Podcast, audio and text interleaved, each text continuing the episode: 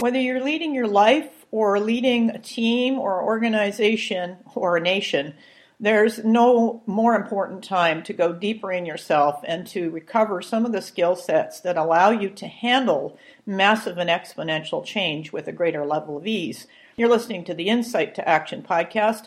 My name is Donna Jones. I'm your host, and my work is in the field of leadership, consciousness, leadership, and business innovation and really, it's in the capacity for us to use adversity and use crazy stuff in the world and in life to dig deeper and to become much more fulfilled, much more self realized through the process, which, of course, adds value to society and the planet as a whole. Also, on this program today, I'm, as you regular listeners will know, I often feature a musical track. And so today's program includes a track from pop punk band Chase Your Words. This story I'll tell you at the end of the podcast, but it was a, a fun story. And so the band, the artist owned music, is donated by the band or contributed by the band for, for you, but that'll be at the end of the program.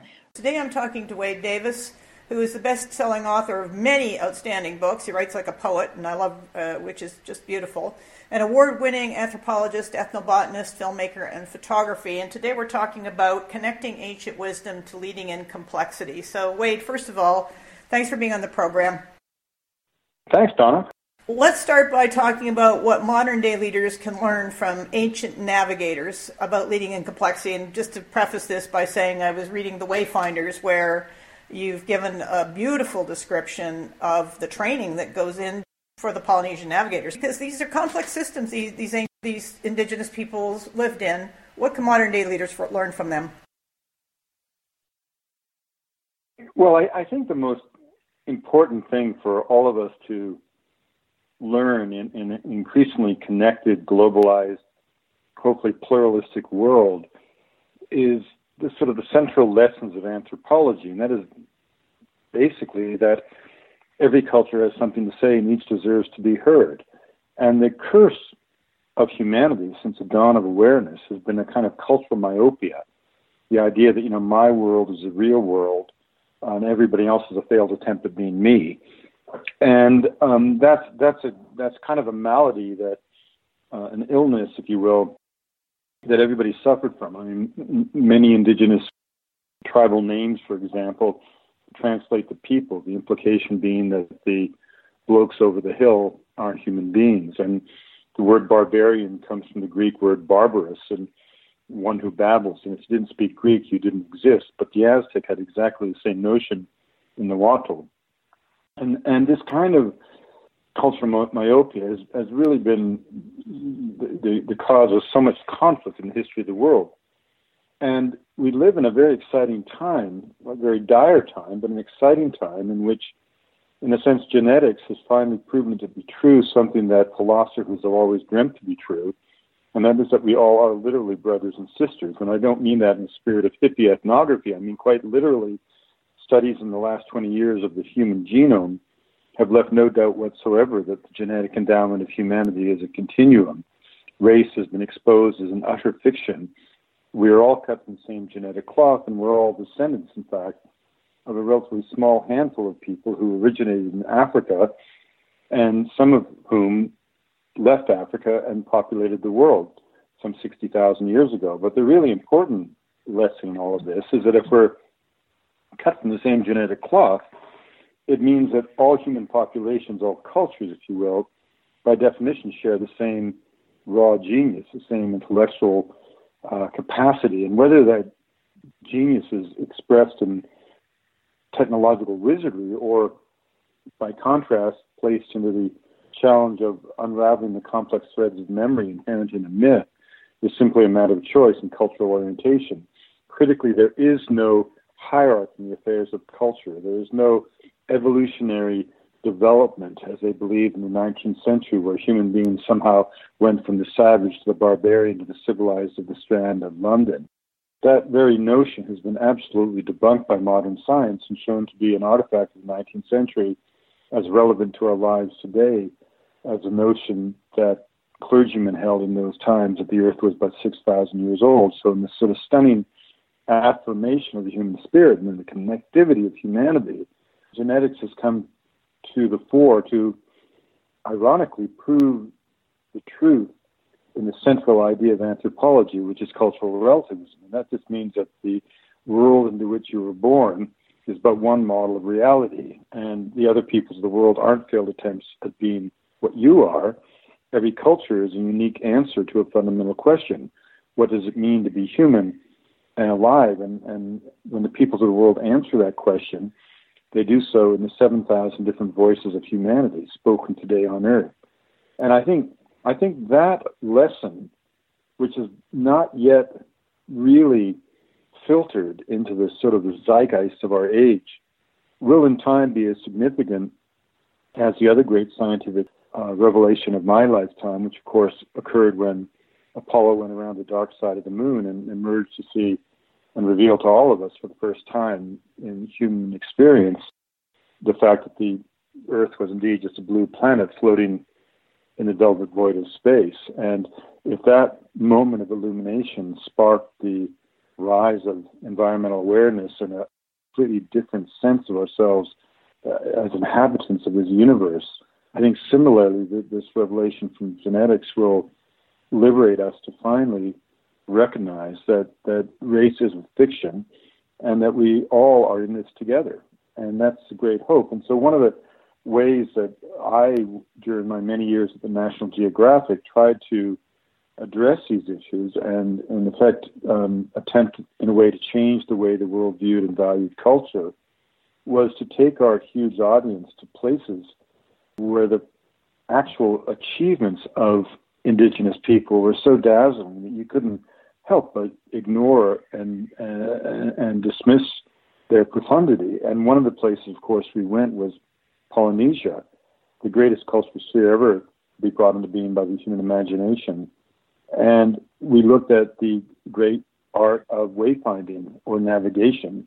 These, after all, were peoples who, 10 centuries before Christ, set out by sail into the rising sun and settled the entire Pacific Ocean. And at a time when European transports, if they even existed, were hugging the shores of continents for fear of the open ocean, we know that the, the ancestors of the Polynesians set sail across the entire Pacific realm, twice the, twice the length of, of width of Canada, for example, the Polynesian Triangle triangle. And you asked the question, navigator versus wayfinder. I mean, one of the interesting things about that tradition was that the people didn't navigate from point to point. They didn't set out, for example, from Tahiti to try to sail to Honolulu. They set out from the islands of Tahiti as a part to find an archipelago of the Hawaiian Islands, and they and they and they found their way through observation and, and, and skill sets that are almost dazzling in their complexity. The most extraordinary thing about the tradition was that it was all based on dead reckoning, which meant you only knew where you were by remembering precisely how you got there. And that implied that over the course of a long oceanic voyage, the wayfinder had to sit sort of monk like on the stern of the vessel and literally remember every shift of wind, every shift of of current, every uh, um, um, sign of the sea, the stars, the moon, sun over the course of a multi-week journey, and and had to do all of this in a tradition that did not have the written words. So all of this had to be committed to memory, and were that stream of knowledge to be broken, the voyage could end in disaster. So it, it represents sort of a, an achievement that is almost dazzling in its sophistication. Yeah, I think it's an important distinction between navigator and wayfinder, and particularly relevant to today's world where we've got this confusion between leadership and, and positions of authority that we need to separate out and recognize that there are leaders in each of us. But the other part of the skill set that I was impressed by in your description was that wayfinders navigate so sensory, it's such a sensory uh, a highly attuned sensory skill set. And I, I, think there's some connection between that skill set and, and today. There's an interesting point because you, you can, I could sit here with you, Donna, and deconstruct the the various techniques that they use whether it's the way that they measure speed by watching a bit of flotsam move between two struts on the canoe, or whether it's the way that they follow closely the flights of certain kinds of birds that return to land on a specific bearing every evening, whether it's the way that they uh, align the vessel to the rising and the setting sun, the whole nomenclature that they have for colors that the sun makes over water at different times of the day, the way they can look at light over an island versus light over the open ocean, the salinity of the sea, and of course the alignment of the stars. And and and and they use the fact that the the stars uh, break the horizon at the same point every night, but four diff- four minutes different every night during the course of the year. So as long as you can know all the stars in the night sky and know what time they should break on any one evening, you can establish a, a series of sort of guiding stars that you can subtend in the stay of your of your mast and use that as a guiding principle for a certain amount of time each night, and then you move to the next star. It's extraordinarily com- com- complicated. You know, I could explain all those individual elements of the of the technology, if you will, but in doing doing so, I would do a disservice to the achievement of the of the Polynesian people because what makes it so remarkable is that it's holistic. It's not just that you have to watch a sign as a sea or where the moon is or whatever. You have to do all of this all at the same time even as you're continuing to file away the information on a moment by moment basis in your memory so you'll never lose that stream of continuity that dead reckoning implies. And I got a very personal and, and uh, visceral sense of this when I sailed on the Hokulea, which is, of course, the, the great sacred vessel of the Polynesian Voyaging Society, the kind of the prototype for all of these seagoing catamarans that have been built throughout Polynesia as a consequence of a great cultural revival that's underway. But it was when we turned north from Molokai, you know, sailing in a turbulent sea into a dark night, as I was at the sweep paddle, which is really the equivalent in the sense of a rudder. There's not strictly a rudder, there's a sweep oar that two to three people must man every night.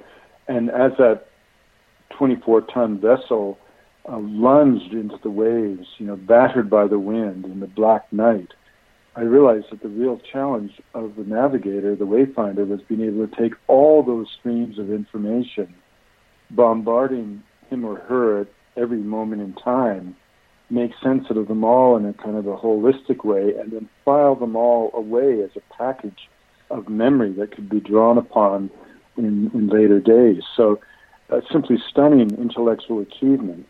And again, you know, evidence of the fact that, you know, we may view technological wizardry as a measure of success, and that always seems to stack the deck in our favor. But if we actually look at indigenous people and the contributions they make in other aspects of, of human existence, you know, be it social, spiritual, psychological, ecological, they, they have enormous lessons to teach us. Indeed, and, and this is obviously one of the reasons why you and I are having this conversation because I've I've always found the indigenous wisdom exciting, intriguing, and just uh, the depth of it is just mind blowing.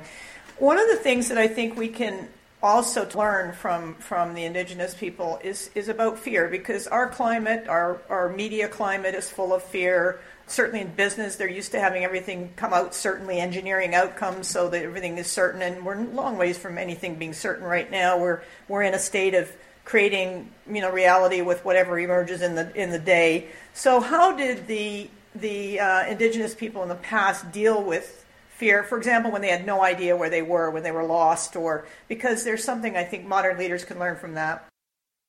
Well, I remember once Nainoa Thompson, who's the one of the key figures in the entire Polynesian voyaging society and the revitalization of the of the wayfinding ways. And the wonderful metaphor in, in Polynesian um, wayfinding is that the the vessel itself, in some sense, is not seen to move. It is like a, it is the axis mundi of the world. It sits still. It's seen to sort of sit still as the crew and the navigator pull the islands out of the sea. And so they decided they were going to pull Rapa Nui out of the sea from Hawaii, and that involved uh, a voyage of 6,000 miles, crossing the doldrums, tacking into the wind for 2,500 miles, all to reach an island uh, 25 kilometers wide. You know, less than a, a degree on a compass had a compass been on board the Hokulea, but of course there was no compass, so only the skills of the wayfinders, these ancient skills. And as they reached the where they thought Rapa Nui would be, they entered a grid and began to tack back and forth until they found the island. And at one point, Nainoa uh, fell asleep, and that stream of knowledge was cut. And you know, he came around. He wasn't certain where he was, and he couldn't share that really with the crew for fear of panicking them. And he just he just thought of what his his teacher Mau Piailug had said to him that is if you can see the island in your mind, you'll never be lost. And he had this sort of realization that he already was found because he was on the deck of the Hokulea, which was the island of recovery, what he always called the spaceship of his ancestors. And he just remembered Mau's words, and suddenly a beam of sunlight came out of the clouds onto his shoulder, and intuitively he just followed that beam, and that beam led him right to Rapa Nui. So how that happened, I can't explain, but it's a wonderful example of how, in that moment that could have provoked fear, he found a way to find calm. And and again, this is uh, something I've certainly seen in all the many months I've spent in Tibet and throughout the Himalaya, trying to come to terms or understand the, the Buddhist science of the mind. And there there is that sense of it's not resignation, but of awareness that there are things you can control and things that you cannot control. And if it's something that you cannot control, there is nothing to be done. And if there is something to control, then act. You know, I, I think one of the interesting things is once we once we open our our Western minds to the uh, recognition that these other cultures, by definition, have something to say, we can start really deconstructing the way we live. I mean, for example, think for a moment how it is that we in the West treat the natural world. That's that that's not something that didn't. I mean, that didn't just sort of come about in our DNA. It came about because of a certain way of thinking, and that way of thinking has historical roots that one can understand. So, for example, during the Renaissance and during subsequent years into the Enlightenment, as people in the West sought intellectually to free themselves of the tyranny of absolute faith and, and the tyranny, I suppose, of the medieval church. We essentially deanimated the world, and when Descartes said that all existed was mind and material or matter, in a single gesture he swept away all notions of myth, magic, mysticism, and metaphor until we got to the point where, as Saul Bellow said, we science has made a house cleaning of belief. But the, the, the worst thing we swept away, in a sense, was our intuitions for metaphor, because metaphor is, in fact, how human beings have defined their sense of belonging to their environments forever. I mean, so in our way of thinking, the idea that the flight of a bird might have meaning is, is, is dismissed as ridiculous. But we forget that, that what really drives the human experience is often metaphor. So, what do I mean by that? I mean that a, a child raised to believe that a mountain is a deity that will direct his destiny uh, will have a profoundly different relationship to that mountain than a child like myself raised to believe that a mountain is simply a pile of rock ready to be mined. You know, I grew up on the coast of British Columbia to believe that the forest existed to be cut. That was the literal foundation of the ideology of scientific forestry that I learned in university and practiced in the woods as a logger that made me very different in the way I thought about that forest uh, than my friends amongst the Kwakwaka'wakw who believed that those same forests were the abode of uh, Huxwhukw and the crooked beak of heaven and the cannibal spirits that would be confronted during the Hamatsa initiation. Again, the, the, the key point is not who's right and who's wrong. Is that forest mere cellulose and board feet? Is it the domain of the spirits? No, the interesting thing is how the belief system itself creates a relationship between the human culture and that natural environment And that belief system has profoundly different consequences for the ecological footprint of that particular society.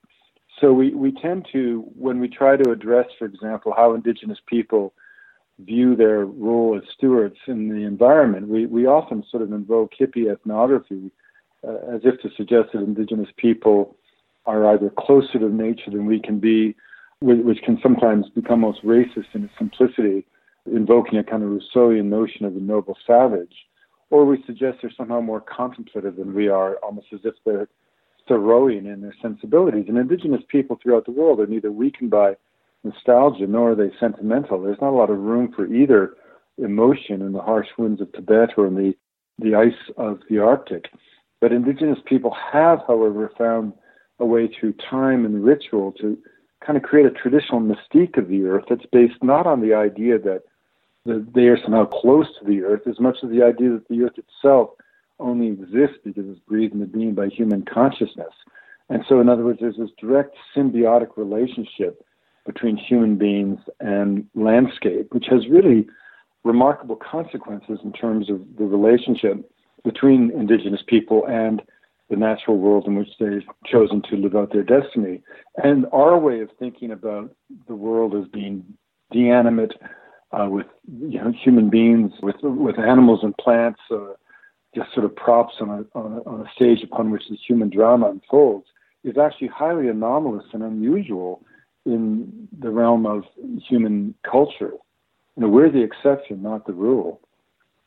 You've laid out an intriguing series of relationships there, and I think what I really appreciate uh, about all of that is that it, fundamentally it comes down to consciousness and the construct of your consciousness, which has to do with your belief system as much as anything, values and so forth. But, but certainly we're in the middle of a shift in beliefs, or at least an exploration or examination of them, I would hope. Oh, I think you know, I, I, I think one of the things people are always asking me, Donna, if I'm optimistic and uh, maybe they're surprised to see how optimistic I am. But in my lifetime, uh, women have gone from the kitchen to the boardroom, people of color from the woodshed to the White House, gay people from the closet to the altar. 40 years ago, getting people to stop throwing garbage out of a car window was considered an environmental victory. Nobody spoke of the biosphere or biodiversity. Now these terms are part of the language of school children. So we've made enormous progress since that and much of it, I think, really does trace to these these moments where the entire paradigm shifts. So, you know, the moment when we saw the Earth from space, and suddenly the Earth was not a limitless horizon, but a finite orb. Or this revelation I mentioned at the beginning of this podcast, where where we, we really do have demonstrable proof that race is a fiction. It is a fiction, that we all are brothers and sisters. I mean, this is an extraordinary revelation which has hardly begun. It will still take time to seep into every pore of human awareness. But remember, we're talking about a Western society that, as recently as the 1920s, or certainly the 1890s, had no word in the English language for what we now call racism.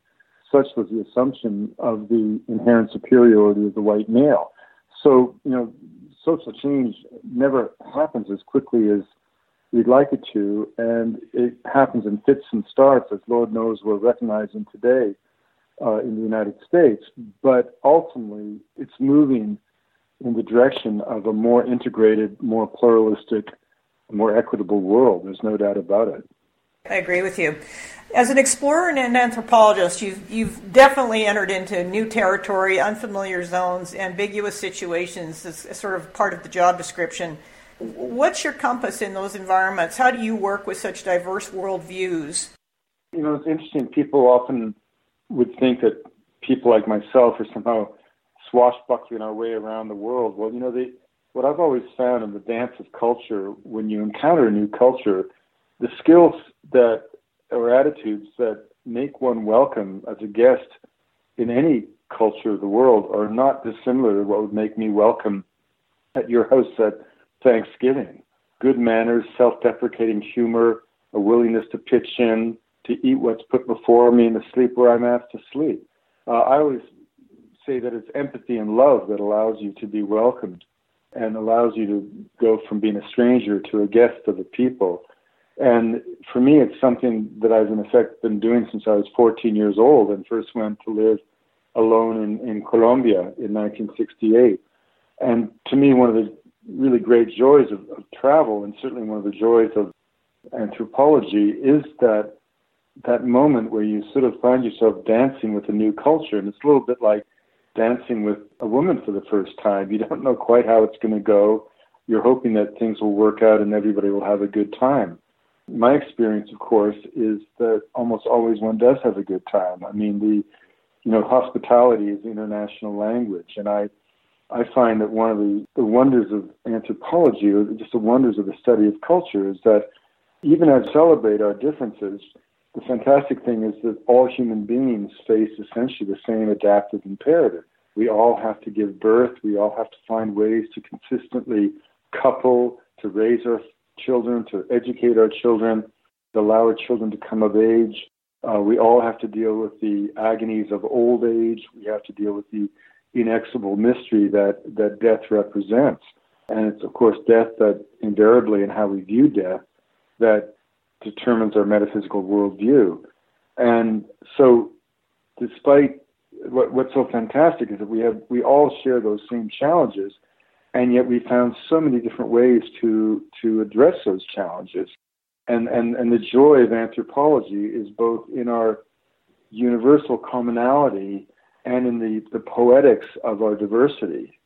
Those two things go hand in hand, and that's what makes the study of culture so glorious. I love that poetics of diversity because there's a, if diversity is one thing that people wrestle with, they either see it as as the as something that's fear, something to fear. But the term diversity, you know, has been sort of co-opted by the left to imply, or at least to be seen by the right, as to imply set asides, affirmative action, quotas, and so on. That's not what diversity means in an anthropological sense at all. Diversity is the full range of the human imagination brought into being by culture, the, the full genius of the human imagination brought into being by culture. So, you know, there's absolutely nothing to possibly denigrate about diversity. It's it's it's a it's a strength of what we are as a species. It's it's a glory of what we are as a species. There's much to criticize about token set asides and you know the, the, the glib use of the word diversity for political gain, but that's a, that's a whole different use of the term from what anthropology is all about. Yeah, understood. In the first episode of this podcast, I had a conversation with Ervin Laszlo under, about his book, What is Reality? And he also talks about the bifurcation of the humanity system, where, where linear evolution is collapsing under the weight of complexity and therefore creating a, a split in consciousness as one system fails and this new one emerges. But that new, that gap is where we have the opportunity to co create better solutions. How can ancient wisdom inform that process of, of bridging the gap, if you will, of consciousness at this point?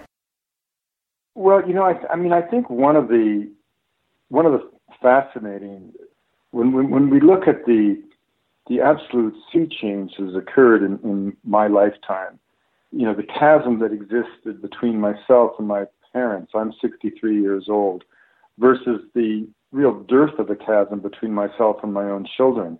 There was this fundamental shift, and that as I said, that led to women being liberated from the kitchen. We just forget, and young women in particular tend to forget what the status of women was. I mean, my mother's life was ruined because of her lack of opportunity. She was a brilliant woman. And one of the reasons so many of us had such great experiences in public school in the 1950s and 60s was, if you think about it, all our teachers are, are, are today running IBM in the 1950s, the only work a woman could get was either a librarian, a nurse, or a teacher. Just think of the intellectual caliber of that cadre of female teachers that we all had in elementary school, those of us who are of that age. It's extraordinary. And when I think of the, the changes in my lifetime, I grew up not even knowing what a homosexual was. And I somehow emerged from my youth being the least homophobic person I know how did that happen? And you know, how did we begin to think of the the earth as a kind of a natural integrated system? You know, how did we actually kind of begin to think of Gaia as a metaphor for this living orb of a planet, which we do know scientifically to be exactly that, a living, uh, interactive uh, orb of life. Well, you know, one of the one of the fascinating things about it is that I, I think that the kind of the great cultural divide that we we see and was manifest in certain ways in the last U.S. election is not necessarily a, a, a divide of, of race or class, economic opportunity alone, as is often depicted. I, I think that a, a, fundamental element of that culture class is between those individuals who, for whatever reason, were comfortable with the sea change of values and mores that, that occurred in the 1960s and early 70s versus, versus those for whom those changes were deeply threatening, both psychologically, emotionally, spiritually.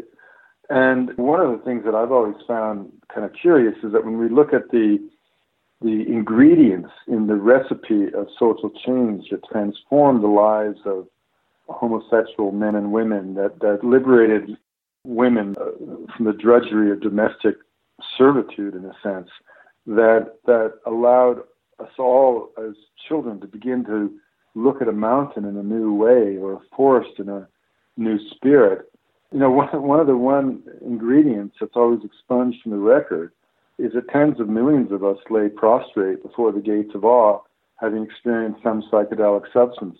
And, you know, when, when Bill Clinton said he famously didn't inhale, you know, I, I'm very happy to say that I'm no particular fan of marijuana, and I think it's kind of quite properly called dope, and it ruins a lot of parties, even if it's never been implicated once in any form of serious pathology or morbidity or mortality.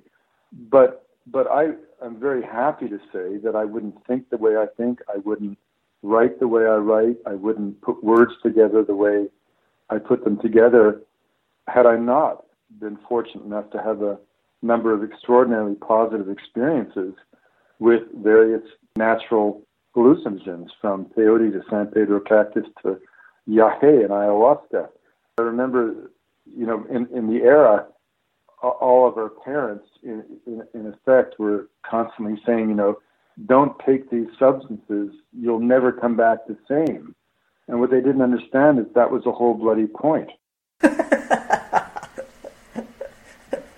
you know, I think I really think if you if you if you look closely at the work of Steve Jobs, if you if you who openly acknowledges the influence of LSD on his on his sort of seminal experiences in life, if you look at the metaphor of the internet itself, the the nonlinear I mean, obviously, the internet was invented by by the military. I'm not trying to say that it was conceived by people at a at a at a, at a love-in, but the the whole sort of new way of thinking of you know almost like mycelia branching of of the fungal mats that underlie the nutritional regimes of all our forests that kind of nonlinear thinking is the nonlinear model that the internet's based on. And so I, I mean i think that when we see these culture wars erupting so painfully it's really important that we we try to find sympathy for the other side, if you will, because I, I just think that it, that in some sense, you know, people fell on two sides of the divide, and we need to, those of us who, and I think quite legitimately, know uh, to be on the side of history. I mean, women are not going to be put back in the kitchen. People who wax nostalgic for the 1950s conveniently forget what it meant to be homosexual in the 1950s to be a pregnant teenager in the 1950s, to be black, Puerto Rican, or Asian in the 1950s. I mean, this was hardly a glory era of, of North American history, right? The genie will not be put back in the bottle. But in the meantime, there, there are many people who find these changes profoundly challenging, and they, they aren't to be patronized and they're not to be ignored and they're not to be indulged, but they are to be understood. Yeah, well said. I know my own my own efforts to try and, and understand the, the, the, the viewpoints and to step in and really get to know them didn't work very well. So I, I understand more than I did, but I don't understand quite how to make the bridge, you know, connection in real terms. I certainly can in terms of compassion and empathy, but past that, it's uh, it's it's tricky. Which leads me to the next question. I mean, I personally have a feeling that the change that we're we're seeing now is going to accelerate at speeds that will further blow the minds of people that have not actually been able to adjust and adapt, as, as learn and, and grow. And what's it going to take for the radical global and ecological changes that we have both underway and coming ahead of us to result in, in some stronger sense of harmony, compassion, and understanding across all cultures and classes? Well, you know, these are big questions you're asking, of course, and uh, you know, I, I find it almost um, presumptuous for me to be trying to answer some of these. But you know, I, I mean, I, I think we live in a period of disruption. I mean, we're we're living in a period of of technological innovation of a scale and a, and a, and a speed that is pretty dazzling. There have been other big moments in time: the birth of steam engines, the, the, the, the development of the radio, telephone, and, and so on. But it's hard to argue that this is not innovation on steroids, if you will. When I think about it, I, I, I'm 63. I wrote my first two books when cutting and pasting literally was scotch tape and scissors. It's hard to imagine. And I, and I think that we're going to see as traditional structures of the economy in particular are disrupted, it's going to be very difficult for people. I mean, look, you know, we're we we're dealing right now with still a generation, or we're one generation perhaps removed from a time when, in the wake of World War II, the United States made 97% of the world's automobiles, where the automobile industry was confident enough that they could create the Treaty of Detroit that essentially gave us unionized laborers who were able to buy a house, buy a car, look after their families with one salary, and often buy a cottage on the on the lake. You know that that idea uh, or that time when essentially unskilled labor or or unsophisticated labor, one might say, could support a family just isn't going to come along again. I mean, we, we've got into this point where even to be lower middle class, both mother and father have to work, and we forget that that's the sociological equivalent of splitting the atom. I mean, you know, we, we grew up with this idea of a nuclear family where there was one caregiver at home. Well, that's been blown out of the water not by women's aspirations, but by family reality that simply to be middle class, you need two incomes to struggle. You know, people are going to have to, um, you know, we still have people hung over, maybe they didn't experience, but they look back nostalgically to a time when you could go to work for a company know that your son and daughter, if you wanted to work, would get a job with that company, and you'd work for that company all of your life, and you get your gold watch, and you retire and die. You know that that kind of job security will never happen again.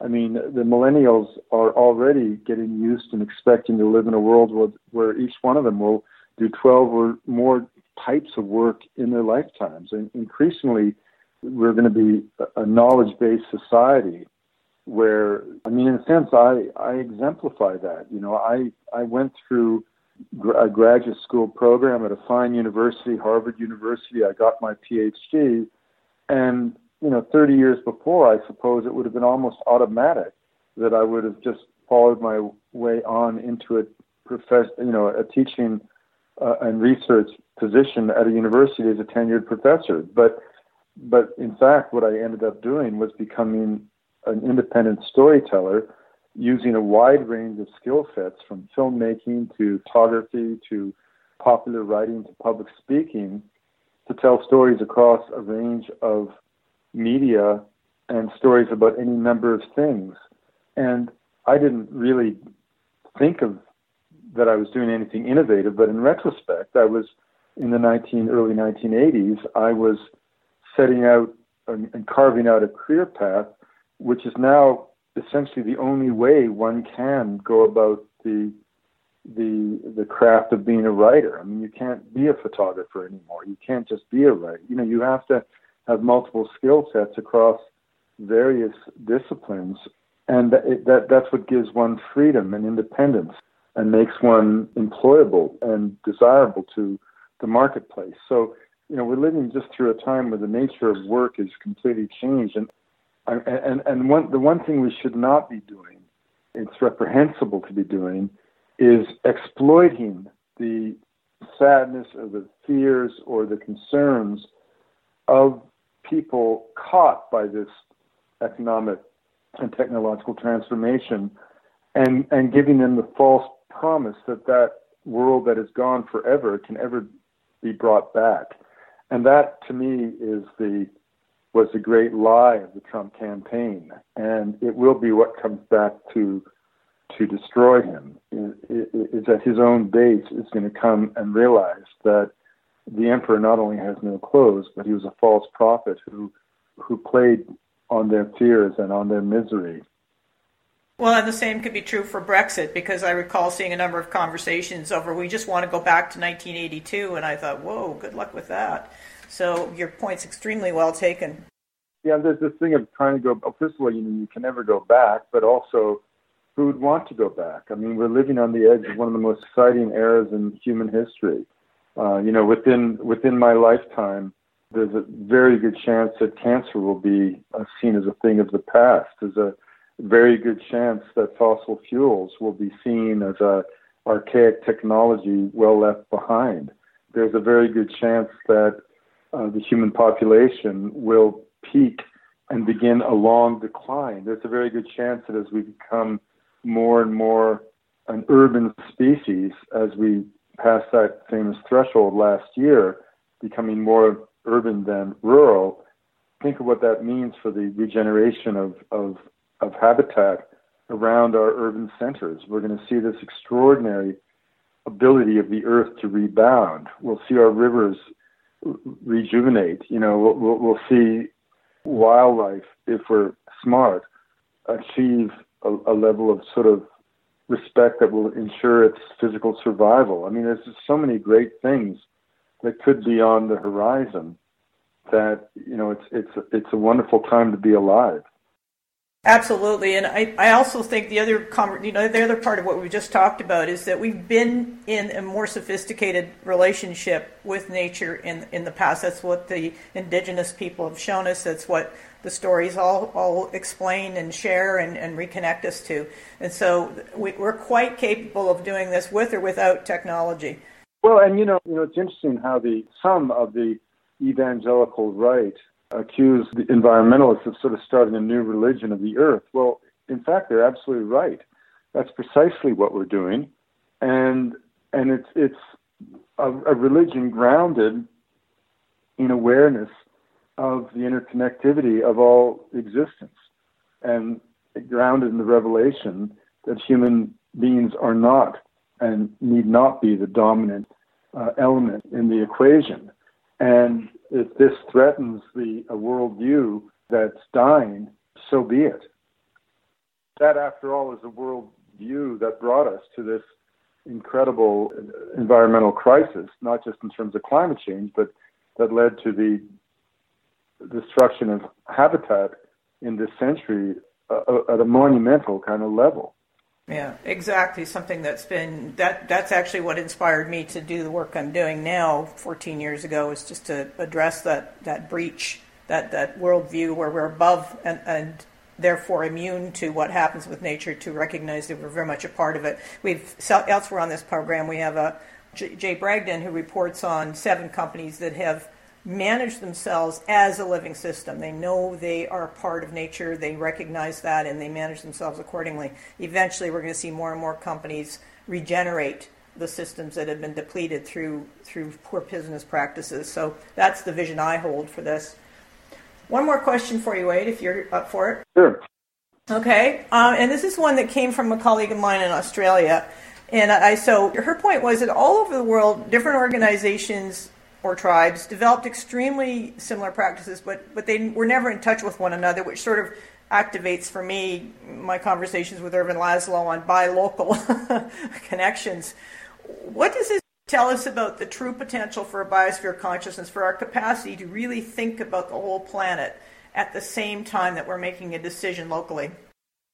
Well, I mean, I think, I mean, this gets back to what we were talking about a moment ago, where you know the fascinating thing about the human experience is the is the fact that we all deal with the same imperatives, you know, and so it shouldn't surprise us that an isolated group in New Guinea and another isolated group in western deserts of Australia are all sitting around trying to figure out how to make the passing of their grandmother a little bit more comfortable for her. You know, I mean, in other words, this, these are the things we have to deal with, and that that's the glory of, of being human. And this is why, when I mention these revelations of genetics, it, it's it's pretty extraordinary because even when I was a young student, there was a chasm between biology and anthropology, where the biologists tended to view people and indigenous people in particular as part of the problem, and anthropologists couldn't abide what they saw as a misanthropic and elitist attitude of the naturalists. Well, ironically, genetics, which was always suspect to the social anthropologist, has come around to prove the truth of Franz Boas's great revelation of cultural relativism. So, you know, it really is true that we're all cut from the same genetic cloth. We all do share the same human genius. And so, this idea that any one culture is superior to another is just patently absurd. And, and this is pretty significant because it wasn't as long ago as the 1960s where major academics, a place like University of Pennsylvania, where one comes to mind in particular, were still arguing that there were five races of humanity and still having the nerve to state publicly that the mixing of the races could be bad for the genetic endowment of humanity. I mean, this absolute racist nonsense was promoted from Ivy League universities as recently as the 1960s. So, Lord knows we've come a long way and in a single generation, and that, if nothing else, it's surely um, cause for great hope. Thank you for being on the program. I really appreciate the insights you've offered. There's lots of different uh, juice here for leaders to draw from, I think, to draw their own set of principles for guiding themselves through complexity today. So thanks very much, Wade. Provided you with a metaphor for how to see the kinds of skill sets that already we have known in our past that we can now apply to to the today's world and that's probably going to be the best way and the only way that that people that humanity can evolve past the challenges that we currently face.